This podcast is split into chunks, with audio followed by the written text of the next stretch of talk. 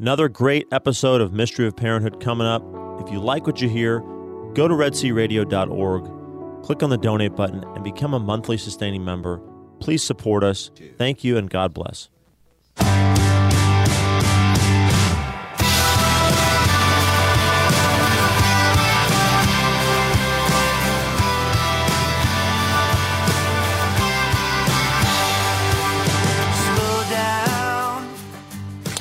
All right. Yes, please slow down, and uh, unless you're traveling on a road that you need to keep speed up, but um, if not, slow down and uh, take a listen as we begin this uh, uh, this episode of Mystery of Parenthood, and we begin the same way we always do in the name of the Father and the Son and the Holy Spirit. Amen. Lord God, from you every family in heaven and on earth takes its name. Father, you are love and life through your Son, Jesus Christ, born of woman, and through the Holy Spirit, the fountain of divine charity, grant that every family on earth may become for each successive generation a true shrine of life and love.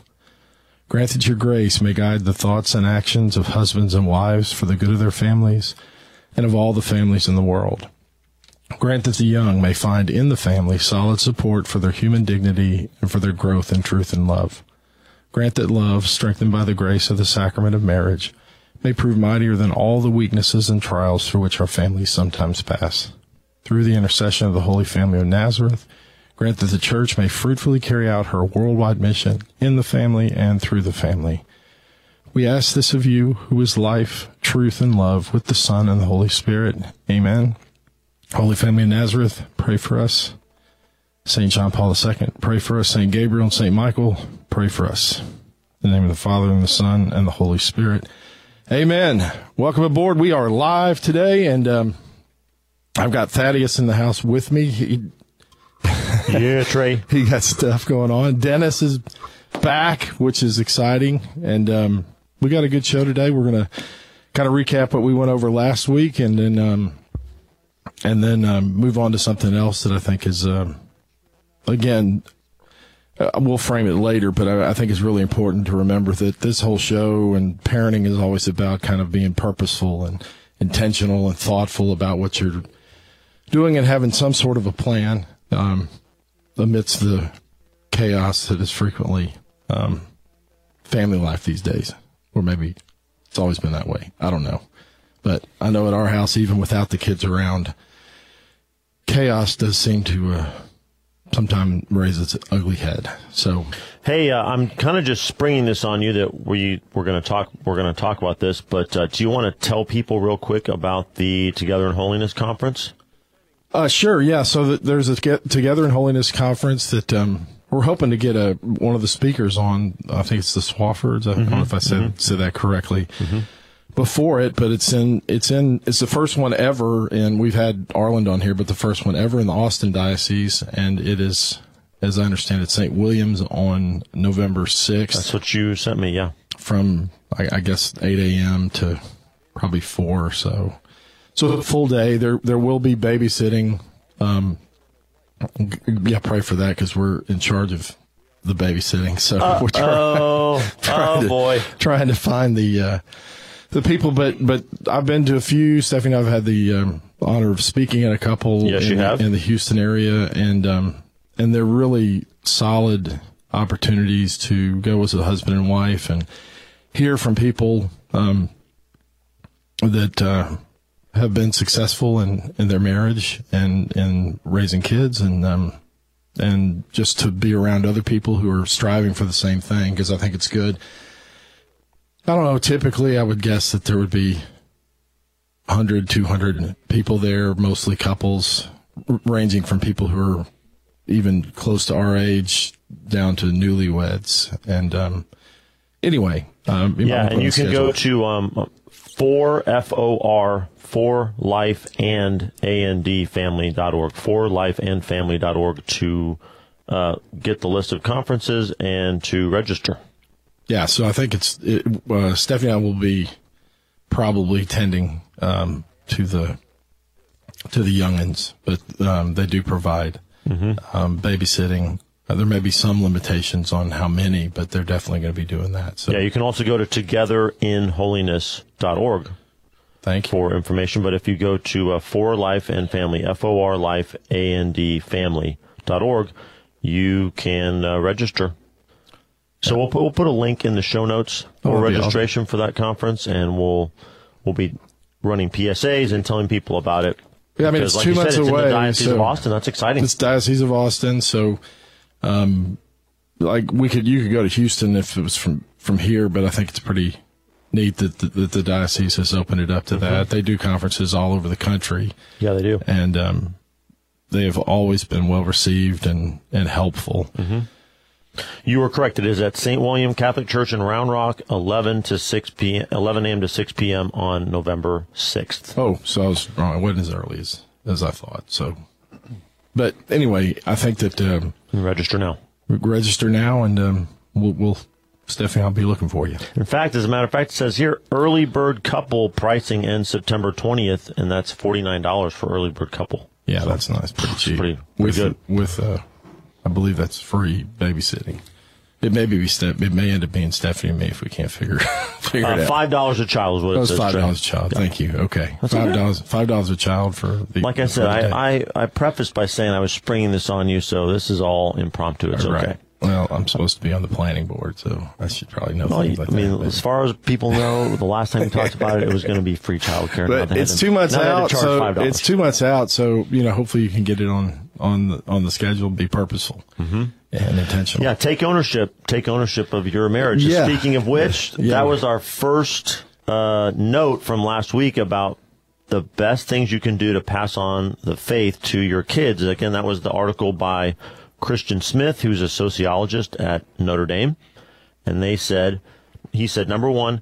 Take ownership of teaching your kids the faith, and you want to recap that real quick, Trey? Yeah, I mean, it's it, the example that we have um, that you provide towards your children in terms of how you take ownership of it is essential, and the and the fact that you're the primary educators of your children um, kind of does says a lot. You can't be replaced, I guess. What I'm saying. Yeah. So there's, I mean, there you have a job to do, and God's given it to you, and He promises to give the grace to be able to do it. So take ownership of that, and then. Um, do your best. I yeah, mean, and I think the great thing he said in there too was uh, kind of like you were saying, you you can't be replaced. Is that parents have a tendency to think that their example of you know what they say and how they live isn't making an impact on their their kids, and his research Right, says this is a research no, actually.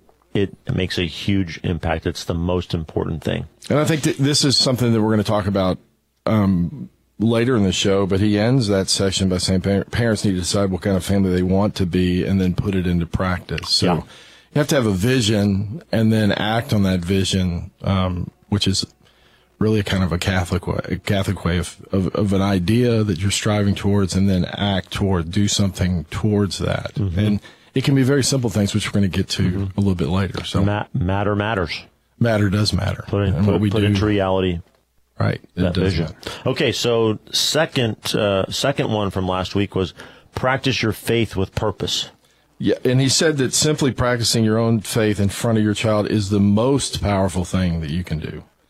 It's the most powerful thing. So kids, kids are really um, unbelievably aware of when you're just saying something as opposed to doing it. Um, and so it's it's very important for for um, for you to put it into practice.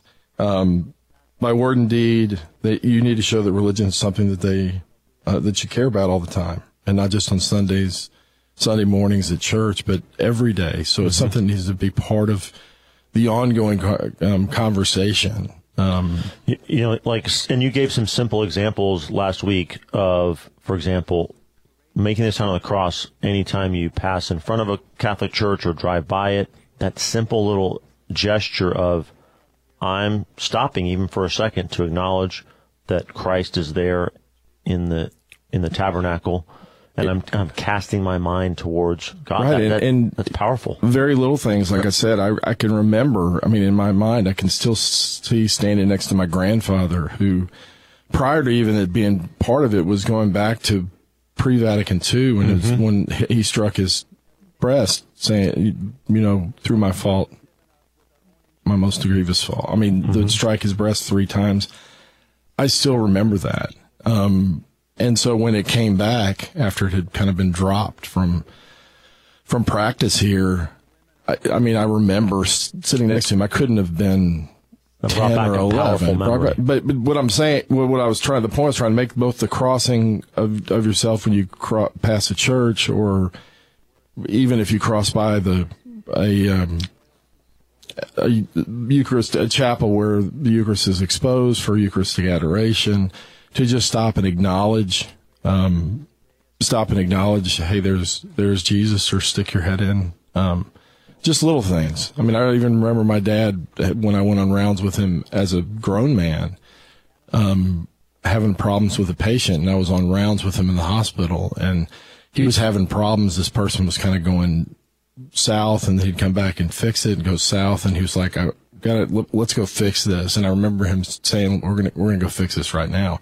He didn't say what it was. He walked me down to the chapel. Wow and he there at St. Joseph's and, and set up here in here in town. I mean, just a small thing that's that kind of puts it in practice, and and that's as a grown man that had an impact on me. I mean, I was probably 35 when when that event occurred, and um, still maybe 30, but still had an impact on me. Sure. So he sure. was putting his faith into practice. The other thing I wanted to call back on that that second point of um, practicing your faith with purpose, you also talked about how uh, when you might be having, you know, just conversations with your kids about uh, life and their their own everyday right. life as they grew up, always bringing in our faith as the lens through which we try to understand those those challenging times. Absolutely. I mean, so the things that you see, you know, even as they get older, to talk about to talk to them about what marriage is and reminding them what a sacrament is with regard to how you deal with women and that that's a sacred act and, and therefore should be protected. So, I mean, bringing in, you know, the reason why, um, we believe certain things. We're not, there's not just rules for just to show I'm in charge. They're, they're, they're rules for our good. And even just talk about the fact, just driving around town, these are things like this. You know, if if there were no speed limits and there weren't, everybody's going to stop when the light turns red, and and and everybody's going to drive on the right side of the road. All those type of things. If you take those away and just allow people to drive as fast as they want, whatever side they want, whatever, you realize you actually lose freedom as a, as a result of that. So that's even something you could ask them. Well, what would it be like? Or what would it be like to play a game where you just made up the rules as you went? Like, I dropped the ball, but I was going to catch it, so it's a touchdown. I mean, stuff like, stuff like that. I mean, you know, right. I made that rule up or, you know, even though I'm five yards out of bounds, you know, that, that freedom and fun and, and, and the ability to compete and have it be meaningful means that rules are not set to limit freedom, but actually to make freedom have more meaning. Um, exactly. And so I think that I think those type of things are things that you could bring up. Yeah, and that and that feeds exactly into number three from uh, the article, the discussion from last week. Parent with loving connection and firm boundaries. Right, and, and and so there's not a difference between there's not a difference between um, being firm with your boundaries and having a loving connection.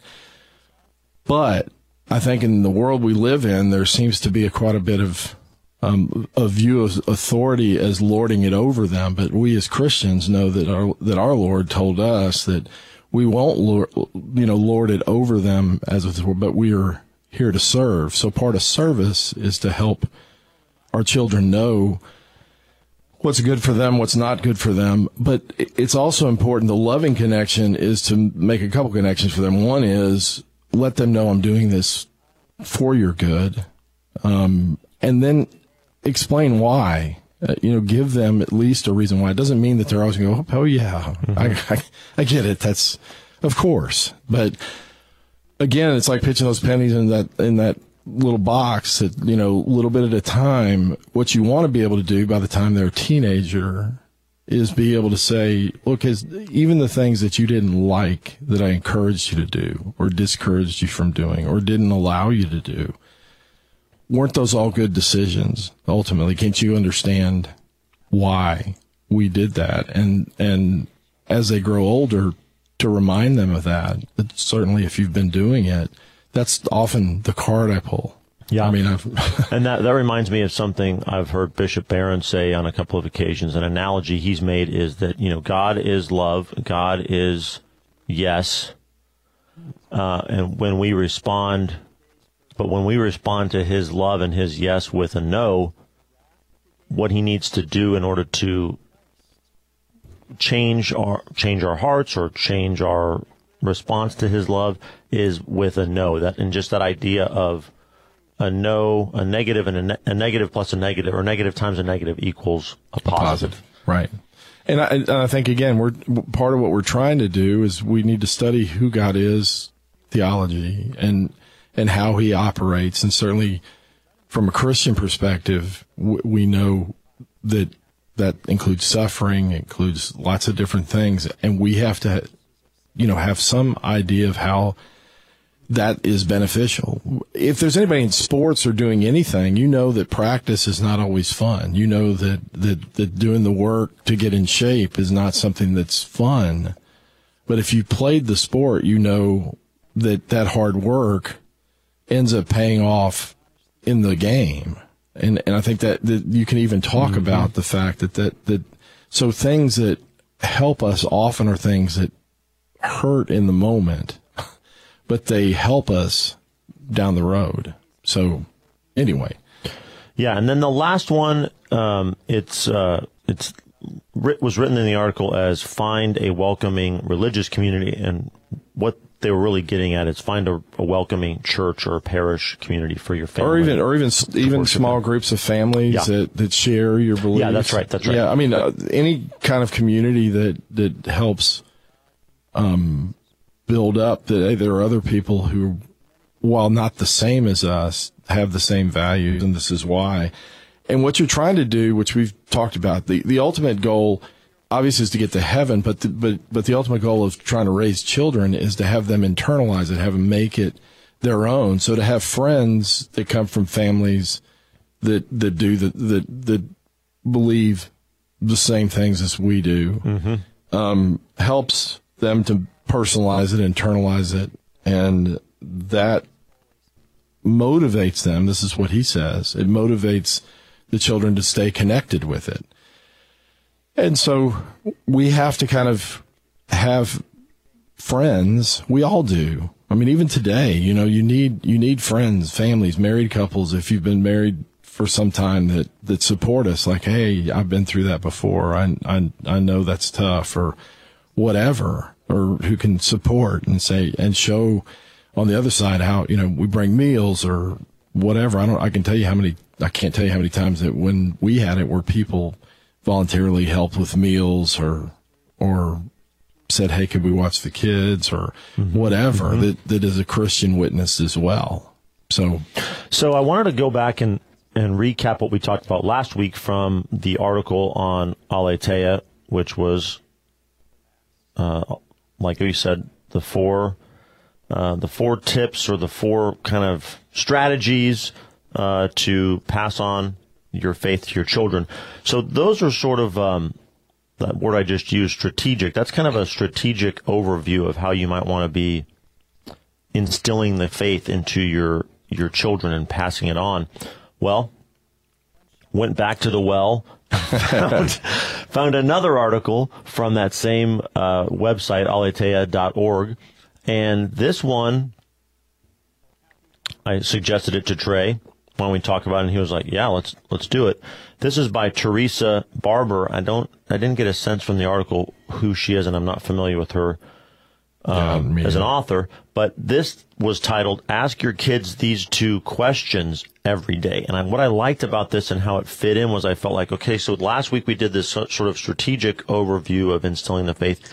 Now here's sort of tactically day to day uh, something, a little piece about what you can do to keep your faith, the faith front and center yeah, and I think, life. And I think what I liked about the article was it, it shows you that keep it simple, stupid, I think is what we yeah. used to say in, in, in uh, coaching was sometimes you can get too complicated or think it's too deep or and that may even discourage you from doing it because you think I, I'm not capable of of doing this or Yeah, I'm not gonna equipped I'm not it's so- equipped to do this Yeah. which which I would again echo which the truth that if God gave you children he's going to give you the grace to do it so trust that that's part of faith and then and then try to put it in practice but then small things like i said the small you know grandfather crossing himself when he crossed or, or striking his breast Mm-hmm. uh, a mea culpa mea culpa mea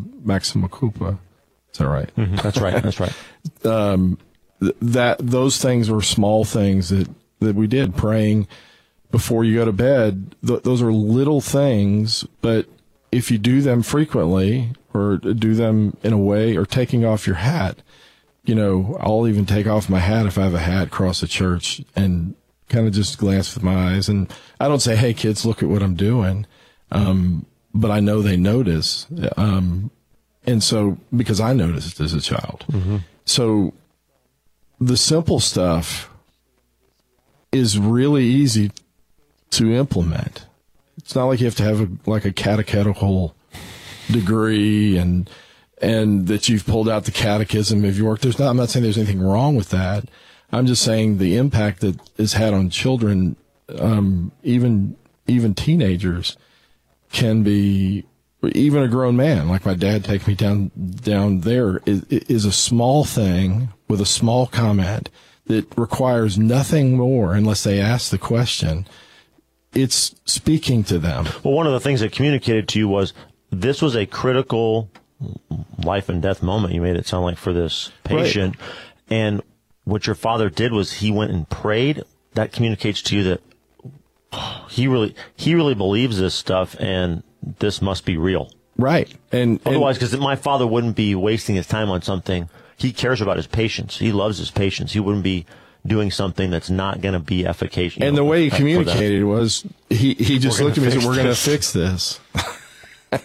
and, you know, it, it wasn't like I'm thinking like he's going to go get some tool or Right, a some- specialist. a specialist or grab somebody or he went and got a spe- he got these He did. specialists. That's right. He got the divine physician. he went that's to right. the straight straight to the specialist. So That's right. all I'm saying is it's the small things over time and even a small thing that is at an impactful moment um, can be way more than a 30 minutes of instruction with the with the uh, catechism Yeah. um, in terms of it. And I, and I think that's another thing that I, I, we pointed out last time. What has an impact is in the moment that's happening, just a small comment or a question or something that is tied to something they're going through mm-hmm. or that they're aware of mm-hmm. is critical because that becomes something that they can tie, they remember mm-hmm.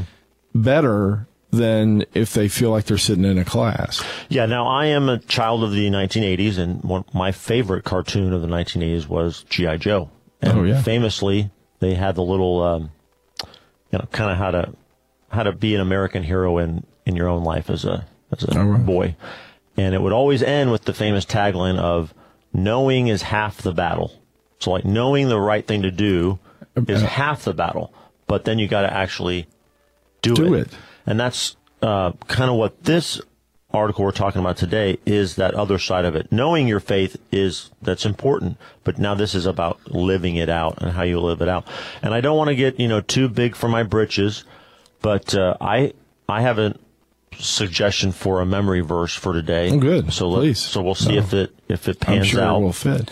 The um, but I but I think that's something that's critical because because we can know a, a lot of theology. In fact, there's there's I don't know any, but I've been I've been told and feel comfortable that there are people who know their theology inside and out, but it's more of an academic exercise than a real one. And and I and on the flip side, I've seen professors who've had an impact on my life who, as they're teaching, I I can tell by what I know about them and how they operate that what they're teaching is impacting, shaping how they live their lives.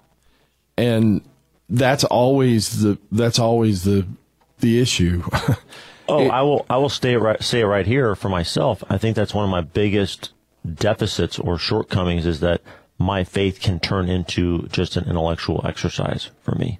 Right, and so, but but that's not that's not bad. But w- that's the struggle of life. Is we've got to we've got to tie those things together right. because the flip side, and that'll be something we talk about here because it's something that jumped out to me. If you just do these things and don't connect it to to why we're doing it, Right. then it can become something that's just a ritual, just something that we do. And Catholics frequently, I, I'm sure others, but I mean, Catholics frequently are charged with they just do these things Right, and they don't know. and they why. don't know why or they don't connect with that. They don't care And- why. And, they think, and, and they're perceived, whether they, the person actually believes, they're perceived particularly by people outside the church as, as they're doing these things to, you know, earn their salvation or to be good enough to get into heaven. Right. And the reality is, is we have to understand we don't earn our salvation. Our salvation is a gift, to, a gift to us that is only given to us because of what Christ accomplished on the church. I mean, on the cross and through his resurrection and what he's established today by giving us his church and his very self through that church. That's what gains our salvation. These things that we do are things that we must do, but it's not gaining us our salvation. It is actually putting into practice because he let he wants us to be human. He he reveals what humanity is meant to be and what Fully human, yeah. Fully human. To be fully human is the glory of God. And what I always say to be fully human is to connect both those dots, to not just know what what you believe, but to act on what that is. And those things are to be fully incarnated, so to speak. So Exactly. And so to refute the accusation that we Catholics don't know our scripture and we don't Right. refer to what we do with the scripture, our mem- the memory verse I'm suggesting comes right off of that. Matthew 22, verse 35 through 40. I'll read it to you. go read it to me. And one of them, a lawyer, asked him, Christ, a question to test him. Teacher, which is the great commandment in the law? And he said to him, You shall love the Lord your God with all your heart, and with all your soul, and with all your mind. This is the great and first commandment, and a second is like it. You shall love your neighbor as yourself.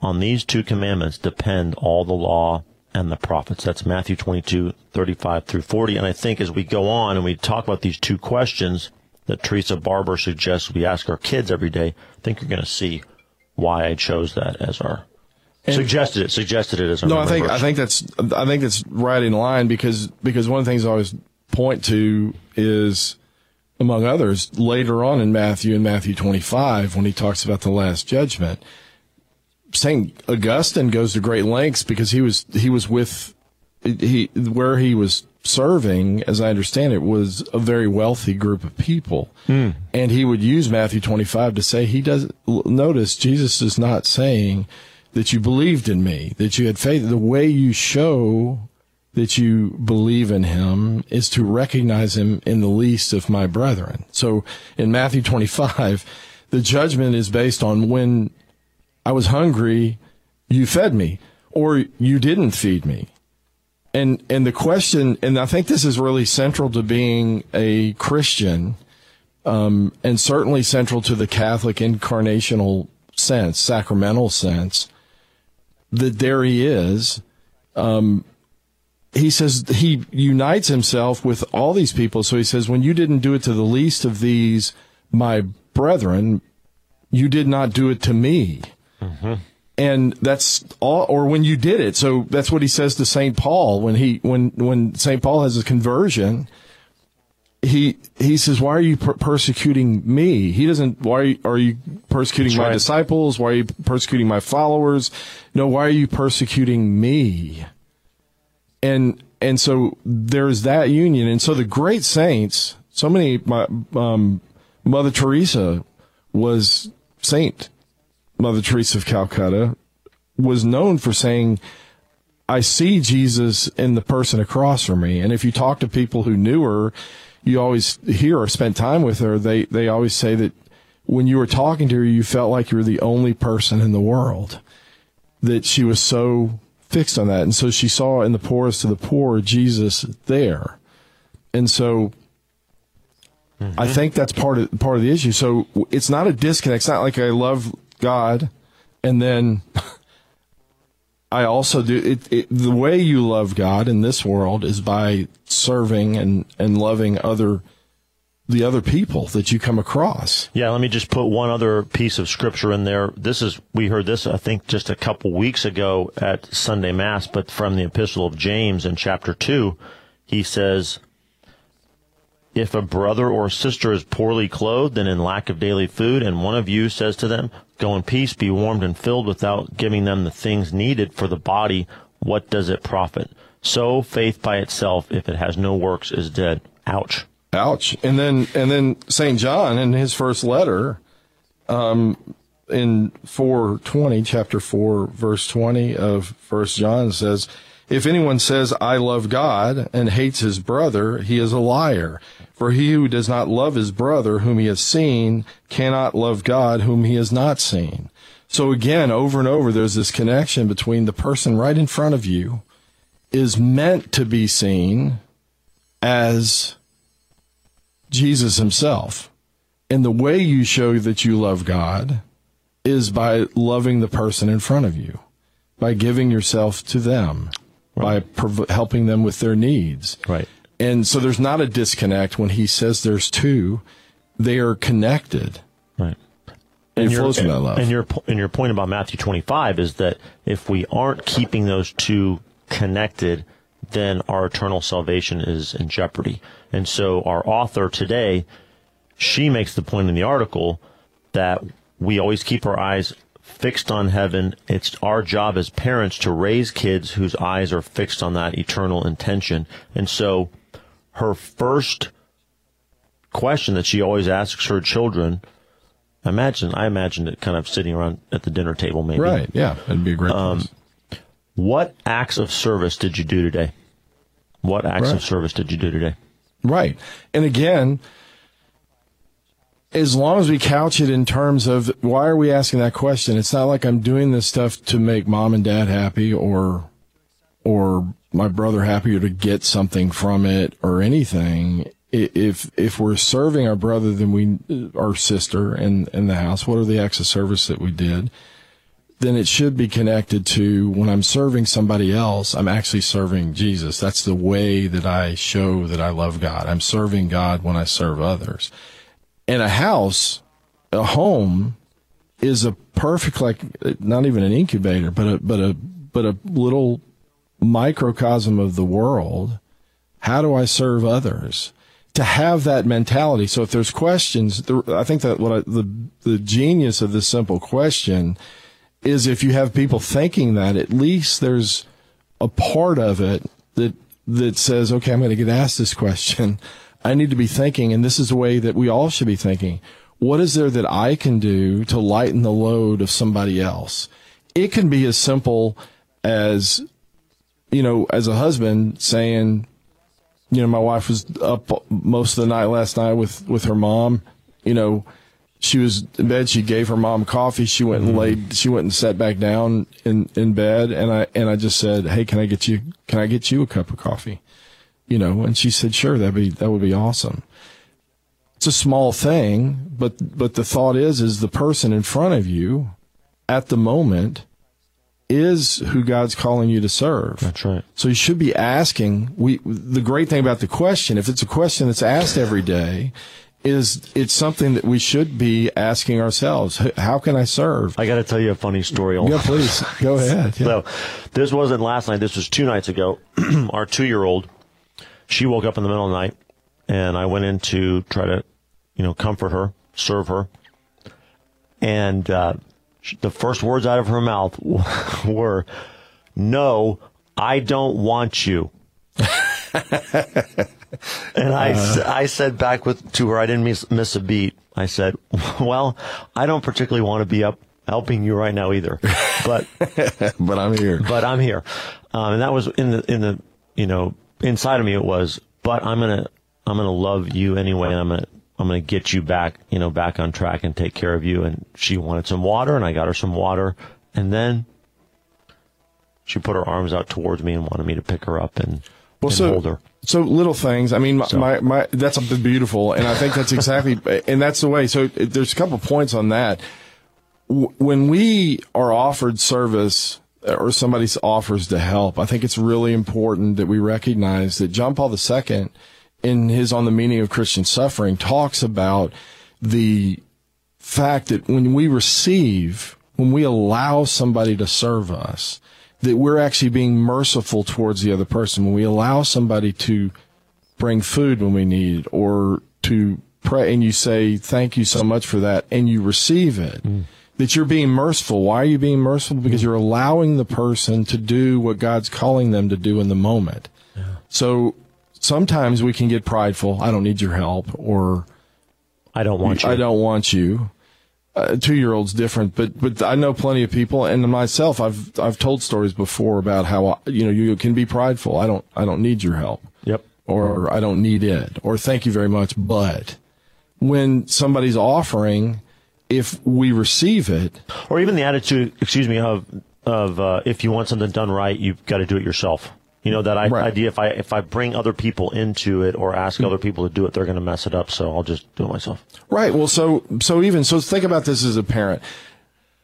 You might have one of the things that we like to do is uh, still to this day. My kids will ask me to make pancakes, but when they were younger, they would love they would love pancakes. Well, sometimes they would say, "Could I? Can I help? You know, I want to help." Mm-hmm. Well, you know, the reality is, if you have a five or six year old helping, it's going to slow down the process. It's going to be a bigger mess. It's going to be all these things. And if we think along the lines of, I just need to get this done. Mm-hmm. No, thank you. Then we're not being merciful to that, the heart of the child that in that moment is saying, can I help you?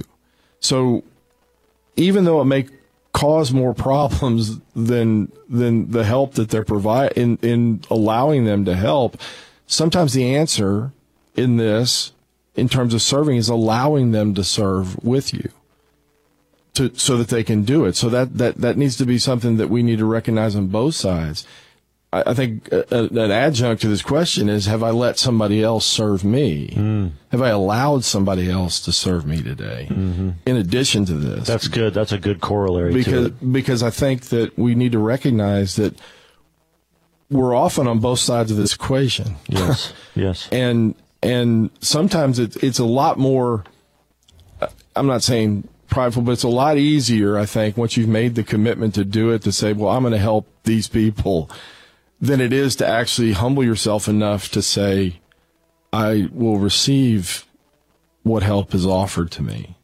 And that's something we need to teach our children as well how to receive help you know to be grateful thankful and and recognize that I can be Jesus on that side of the equation. I can be Jesus on on on the side that's being the one who's being helped, who's in need of help, and allowing that to happen. So we want to be able to be on both sides of that.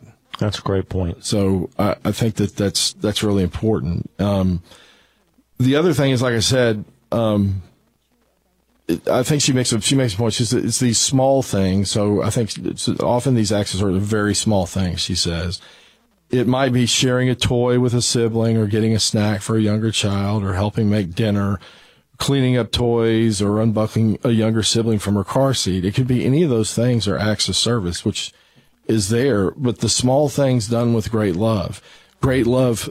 And again, it, the, the, what happens in a family is sacramental. So if you're doing it for love of the parent, but you're also doing it for love of the person you're serving. So even in the family, it's that. So when, you know, this past weekend we were in Austin with, with all our kids and, and we went out to dinner and they're all interacting and, and stuff. And one daughter, uh, Kingsley was saying how, oh, Grayson took me to the grocery store and we shopped together. And then Kennedy brought me along with this. And then me and Colby spent, you know, three hours on a FaceTime call and talked. And I told her, I said, you know, that brings me so much joy Sure. it brings me joy because my family members, my children, are supporting one another. They're providing that service. Well, look at that. That that's that's we are part of God's family. And so the joy as a parent that sees that is the joy that we provide to God as his children serve one another in their need. Whether it's just an encouraging word or a, a trip to the grocery store for 20 year olds or it's doing these small things as young children. But again, it's those, it's those little things that if you start building that into this is the way our family operates, that it carries over into when they grow up. If, if you're teaching them, Hey, could you help your brother who can't put things up quite as well as you can? Can you do that for me and for your brother? Well, that, that's a nice sacramental sign, a visible sign of what God is asking us to do in that relationship as a child of God with our brothers and sisters. Um, we have about a little yeah, over go ten minutes. I, I wanted to just offer one other thing. I can I could see how in a family as as the sharing is happening around the table of how people served one another today. You know, inevitably there's going to be maybe somebody whose act of service on a given day is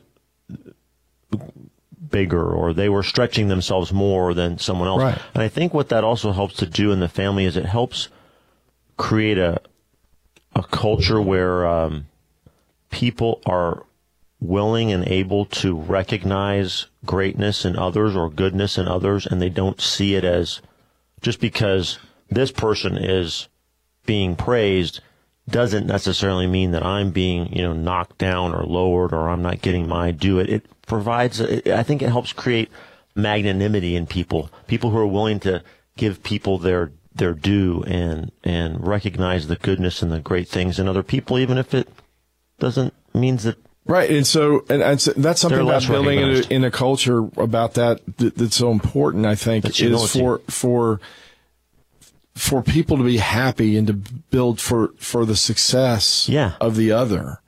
You know that there that there's a sense of we are one body, right? Yes. I mean, if if this person is suffering, we're all suffering. If this person is happy, we're all happy. That's right. If this person has been successful, we're all successful.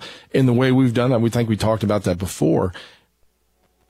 I always say, you know, where you're a Christian first, you're a cash in 2nd mm-hmm. And if something good happens to a cash in, then it reflects. If something bad happens, or if a cash in does something bad, it impacts all what, of us. What did the nephew say? You have your, you, you have, my name on your you, back. You have my name on your back. but but so that's my brother's son, you know, who who recognizes has been taught by my brother that that you're representing more than just yourself in this world.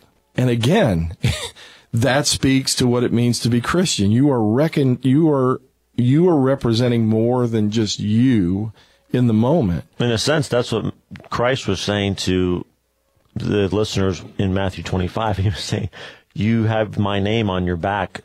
So this is how you should you should you act. should act. I mean, and, and, and so I think it's just I think it's incredible. So that question I think is really good to to put into practice. That's a simple thing you could start tomorrow try to make the connection. Maybe read a couple verses talking about about how look Jesus Matthew 25 is a, a great one and mm-hmm. and that verse that you have and many others first John 4:20 to kind of frame it for the kids but then let them know this is why we serve so anyway all right so we've got 8 minutes to talk about the second question and she makes the point uh, Teresa Barber, again, the author of this doc, this uh, article from Aleteia. Her second question is, what do you want to thank God for today? And she makes the point that sociological research, that's another connection to last week's article, confirms that uh, gratitude is strongly and consistently associated with greater happiness. Gratitude helps people feel more positive, deal with adversity, build strong relationships. Uh, so it improves their that, health even. Yeah. She and, asked that question. What do you want to thank God for today?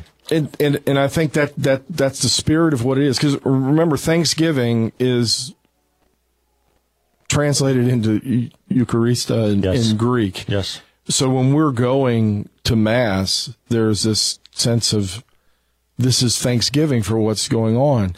And if we understand what Christianity means, we can even be thankful. It's hard to do for our crosses. In fact, we should be thankful for our crosses. Yeah. Um, those are really hard, but we can be thankful for other things. Just a simple, wow, today was a good day, or I had a good night's sleep, or whatever. But it's part of what it means to be Christian to recognize that God's hand is is in all these things, and so we should be thankful, even if it's a, the worst day of your life and everything has gone wrong. We can look at the cross and say, "Thank God that this has meaning. Thank God that this is not meaningless." That's right.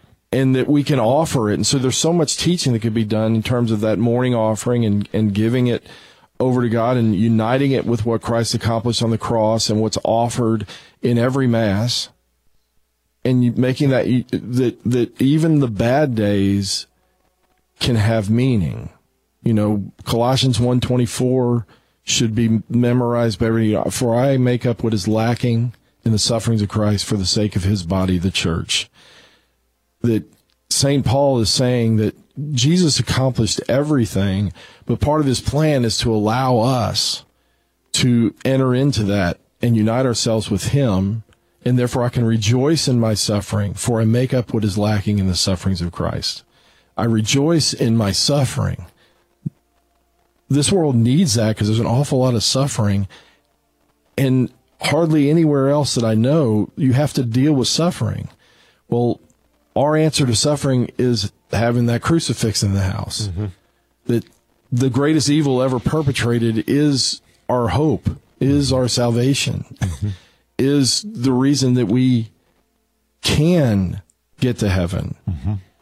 But at the same time, it also says that when we live down here, we can look towards his cross and look towards what he went through and know that I can rejoice in that to the extent that I can, you know, unite those with him and offer it with him, it'll have meaning.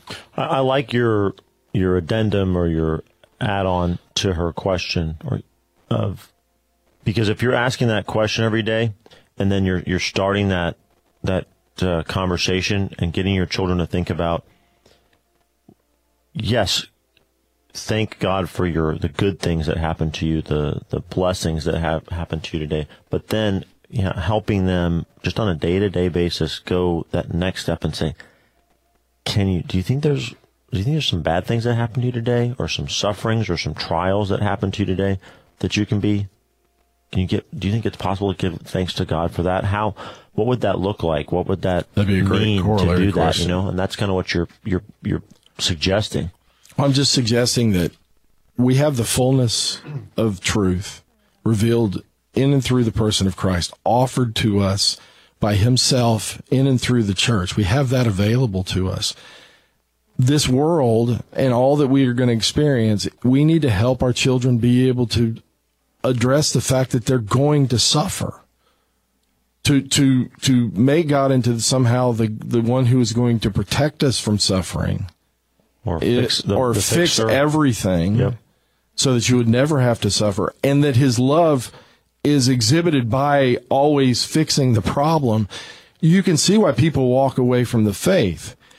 We have to point to the crucifix. We have to point to what Christ did. We have to point that there's something meaningful about those suffering. You know, James starts off, count it all joy with the, you know, the fiery crosses. Uh, It's over and over in the Acts of the Apostles when they are preaching Jesus and they go, they get beaten and they come back and they rejoice this world needs that because there are going to be times when you're beaten, whether it's by this crazy virus or what happens at work or whatever. We have to have, we don't have to have, but we're going to be much more joyful, much more accepting of the things that happen and recognize. And the other thing about suffering, I've said it all the time.